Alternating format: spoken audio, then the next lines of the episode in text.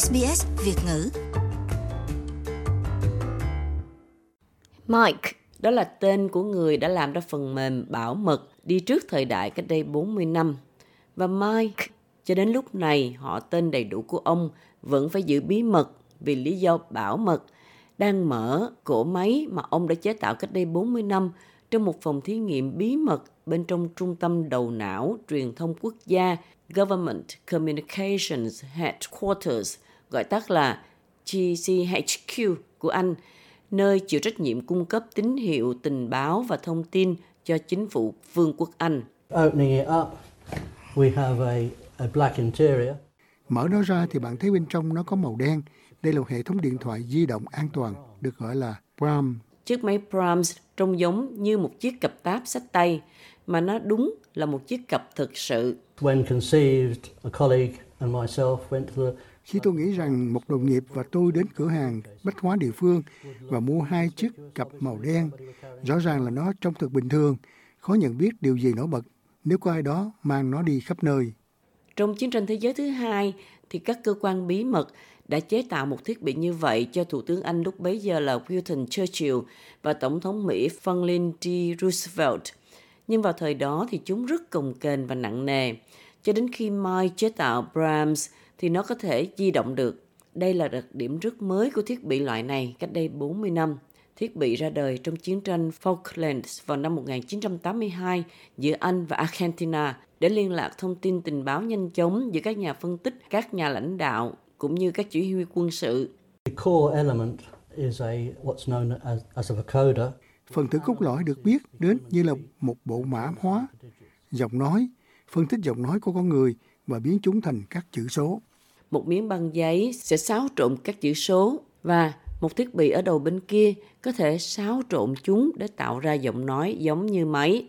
Có một vấn đề với Brahms là máy khó nhận ra giọng nữ. Unfortunately, ladies' voices didn't come out very well.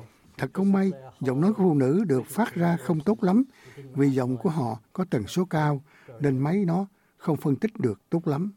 Tuy nhiên, điều này không ngăn cản được Margaret Thatcher đã trở thành thủ tướng đầu tiên sử dụng Brahms. Dave Abrutat là sử gia của Trung tâm Đầu não Truyền thông Quốc gia Government Communications Headquarters GCHQ của Anh cho biết.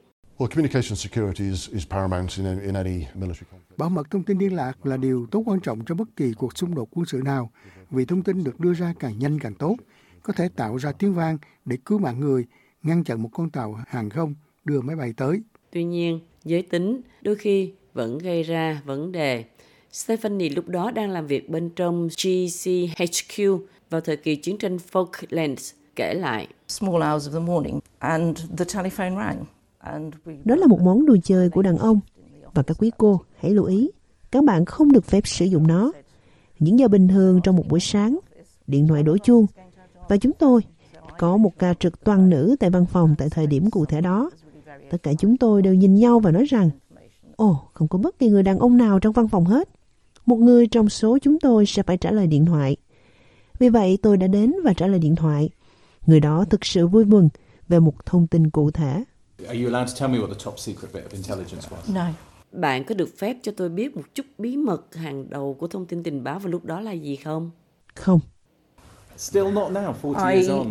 Đến giờ vẫn không được phép nói. probably not no it, it, it was it was that good có lẽ là không. Không như vậy thì tốt hơn.